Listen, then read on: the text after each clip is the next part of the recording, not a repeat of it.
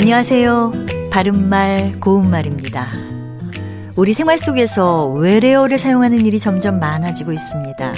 외래어란 외국에서 들어온 말로 국어에서 널리 쓰이는 단어를 말하는데요. 쉬운 예로 피아노, 컴퓨터, 텔레비전 같은 것들이 있습니다. 또 외래어는 우리말의 일부가 돼서 국어 사전에도 상당수 올라가 있습니다.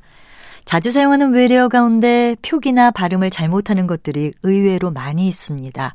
그 대표적인 예로 소파를 들을 수 있는데요.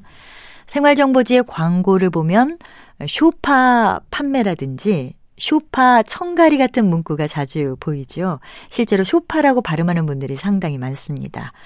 긴 안락 의자를 뜻하는 말은 영어로 소파인데요. 이것을 우리 외래어 표기법으로는 소파라고 쓰고 발음도 역시 소파라고 하게 돼 있습니다. 또 잔디밭 같은 곳에서 물 뿌리는 기계를 가리켜서 스프링쿨러라고 할 때가 많은데요. 이것의 정확한 영어 단어는 스프링클러입니다. 액체나 분말 따위를 흩뿌리다라는 뜻의 영어 sprinkle이라는 동사에서 스프링클러라는 단어가 나왔습니다. 그리고 술 종류 중에 용설란의 집으로 만든 멕시코 원산의 독한 술이 있지요. 우리는 이것을 데킬라라고 부르곤 하는데요.